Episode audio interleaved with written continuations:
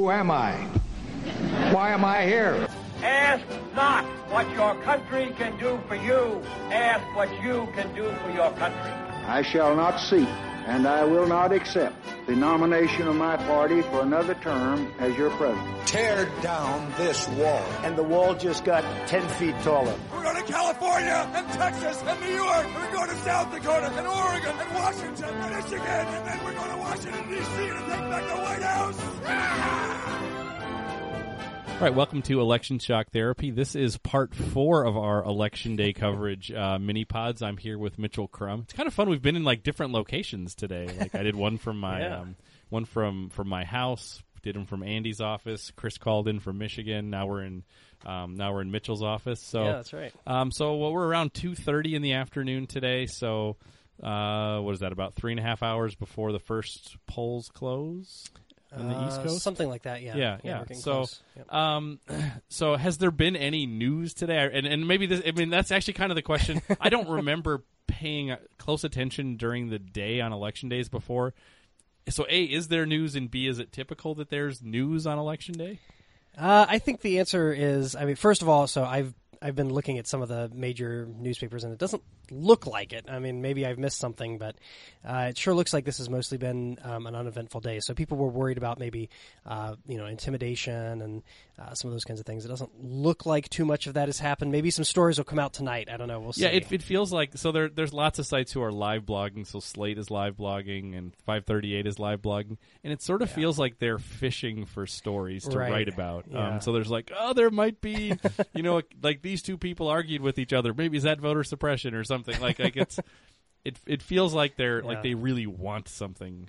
Right. Yeah, and and really, it looks like, um, you know, I, I think I think I think that's fairly typical though. Normally, you know, there, there there have been a few elections where they just weren't ready. So back in 2008, for example, um, you know, there was just an enormous turnout that the um, uh, you know, that basically a lot of states weren't ready to handle, uh, and so there were huge lines and things like that. But really, most polling places and most states seems like they've figured that out. And since then, uh, you know, they've mostly gone off without a hitch, and it looks like that's the way this this one is going as well.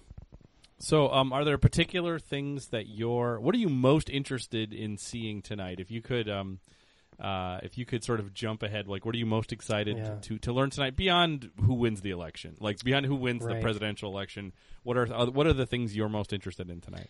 So I think so. I think that basically there are there are three things that I'm that I'm kind of looking for. So the first thing is I'm I'm very interested to kind of get a first look at some of the exit polling data um, and see who who who actually voted for who, um, because you know we've talked about all these. You know the, the media likes to talk about oh you know this group is leaning towards uh, you know Trump, this group's leaning towards Clinton, who's doing all this stuff, but you know.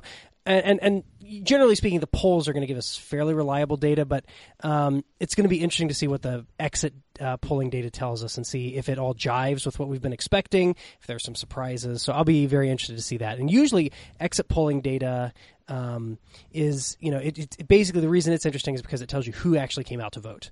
You know, with other polls, you know, you get likely voters, you have some Right. filters to try to say who's voting, but this will tell us who actually showed up and what do they look like. So, when will we start seeing that? Do we not see that until polls close? Is that the idea? I, generally speaking, um, the, the, that will not be reported on yet. Okay. Um, there's just a general. Do you know the policy on it. mechanics? I- And I, Andy and I talked about this this morning, but Yeah. because I actually did an exit poll, I was Oh, uh-huh. selected for Yeah, an yeah. exit poll this morning. Um, but that was seemed like I filled out a little sheet of paper, Mm-hmm. folded it up, and then put it in this box. Like, how are they getting that data out quicker? I mean, obviously there's fewer people that they poll, but Right. is somebody in the middle of the day tallying that up, and they're just waiting to put stuff out, or Uh, that's an interesting question. I don't know how. I actually don't know how the internal mechanics of that work, um, and how um, how quickly how quickly they'll they'll be able to get all that out. But that's one of the things that I'm that I'm looking for. Um, and generally speaking, the, the the people who are taking those will be able to enter those fairly quickly. I imagine there's a computer um, Sure. program they can punch that code that in pretty quick. that's why I wondered why Um, they wanted it folded. Though I thought it's something they could just run through a Right, right. Scantron situation. I, I don't know the situation on that. They told yeah. us to fold it though. Right. I, I know Yeah. for a fact. Huh. So that was. Yeah. I thought that was strike. I wanted to say like, really? I, I could just put it in. I could roll it up. Right, right, and stick it in your box. Yeah. So what else are you looking for? So another thing I'm looking for uh, is there's there's been a bit of a kerfluffle um, over the, over the weekend. I'm not sure if Andy or Chris mentioned this, but um, sort of the data the data journalism world was sort of rocked um, with uh, sort of accusations uh, that Nate Silver was engaging in uh, punditry rather than uh, you know Nate Silver is sort of the you know we don't we don't have Andy here to give the to give sort of the angelic hum the oh you know whenever we speak his name, but uh, he's been perhaps the most famous data data journalist and data cruncher because of the complex models um, and and very accurate models that he's put together on on on polling. And uh, one of the things that he has been doing is he's essentially been weighting the different polls based on how um, how they trend. Do they trend more to the left, more to the right, things like that, and he adjusts his model accordingly, which seems like a very common sense, data driven thing to do. But the um, uh, some folks at the Huffington Post, for example, uh, accused him of being a pundit and just monkeying with his model um, in order to make it look like Clinton's chances weren't as good, and maybe to drum up drama or things like that. And Nate Which seems like a funny criticism of him because Yeah. he doesn't seem. I mean, I, I listen to the full disclosure. I listen to the 538 uh, Right. elections pod whenever it's out, and like he doesn't seem particularly interested in making the narrative interesting. Right. No, and I think that's right. And he basically fired back like some profanity laden tweets um, at at at uh, the post at the Huffington Post and um, others who are questioning this. And uh, essentially, that seems probably right. I mean, when we think about weighting, you know, it's just like it sounds. You know, you're basically putting your thumb on the scale a little bit to adjust for um, mistakes there. And you know, there are some polls that pretty obviously do trend um, one way or the other. Um, and so this and so this seems smart. So, but one of the things that will be interesting to see coming out of this is we finally get sort of the the full empirical data to test these theories, Right, right? right. You know, so we're going to get to see, you know, was is is Nate Silver right um, about the sort of margins and where we how you know what, what what we should expect, or are the more just straightforward poll aggregating um, methods like we see at the Huffington Post pollster and things like that are they giving us something that's you know just as accurate or more accurate. Um, so that'll be interesting to kind of take a look at that and see um, and see and see what that looks Right, like. and, and, and to, to look at that is looking in the weeds a little more, not just who won which states, but by margins and things like that. Yeah, exactly. So, so, so, so that will give us, especially as political scientists and data journalists, that'll give us something um, more more concrete, and actually will help us, you know, basically in learning how do we how do we measure these things and how do we think about them. So, so I mean, I'll ask you to predict something. So, so do you think we're going to see that that um, uh, something like the 538 model is going to be more predictive, or do you think that the uh, that that it's not going to sort of pan out that way? Um, I mean, uh, you know, at least uh, you know, obviously, I'm not. This isn't. You know, I'm not. I, I- haven't. I haven't gone deep into the model, so I don't know what all what all Nate Silver's done. Um, but but at least in theory, right? The ideas that he has in terms of how he's doing this weighting, and you know that he's using the past, you know past um, elections and the and the skews that these different polls have had. I mean, that seems like it should give you something more accurate. Um, so you know, as sort of a, as as um, you know that that that looks like it should be it should it should help him out. So um, Nate Silver's been vindicated in the past, and um, you know it seems like there's there's good good reason to think that he'll be he'll be vindicated again. Well, I got to say, I've been a huge fan of Nate Silver since back when he wrote for the Baseball Prospectus, and I played Strat-O-Matic baseball. And I will say, PECOTA's a pretty good model for uh, for looking at young players. So why wouldn't his election model be good too? Right? Yeah. Exactly. Yep. So anything else tonight that um, that you're going to be specifically?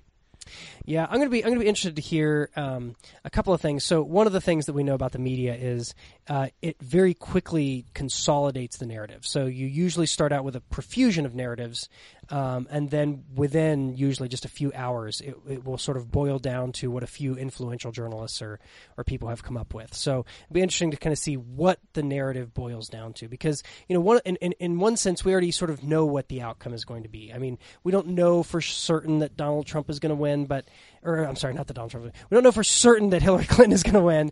Um, I was going to say, yeah, sorry. No, yes, interesting yeah, no, yeah. Donald Trump is going to win. No, uh, no, quite the quite the opposite. It looks it looks you know even even Nate Silver, who has given um, Trump his best chances, I think this morning when I looked this morning, has given Hillary Clinton I think like a 71, 72 Yeah, yeah, it was up to chance of winning. there. Yeah. So yeah, so you know, even even that, which is I think the most pessimistic um, for for Clinton, uh, it gives gives her a great chance. And so you know, so the outcome seems fairly um, certain here. And one of the things you know that I that I think is going to be interesting to see what what's what's going to come out of that. What's the narrative going to be? And of course, part of this is going to be how the candidates themselves respond. Um, it's going to be you know how is Hillary Clinton going to spin her victory? What's she going to take as her mandate? Um, should she win?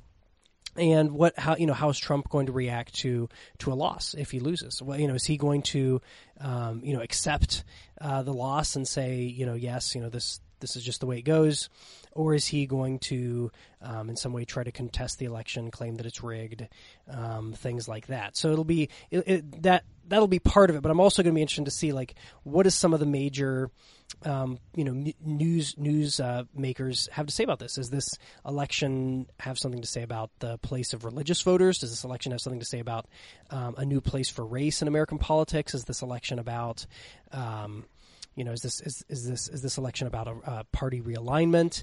Uh, what does this mean? And I, you know, obviously the meaning uh, isn't sort of self-evident. It's going to be the meaning that we read into it. And so, what's what I'm looking for is what kind of meanings are people going to be going to be reading into this election? Yeah, and I'm, I'm interested in what tomorrow feels like, and not like any, regardless of what happens, nothing's going to radically change tomorrow. but but that feeling of well, the election's over now, and there's a hopefully a like a firm conclusion, like okay, this is what happened. And Mm-hmm. Yeah. you know, and then like, what does that what does that look like for ev- for every for, for Bethel, for you know, or for wherever it is that you live, listener?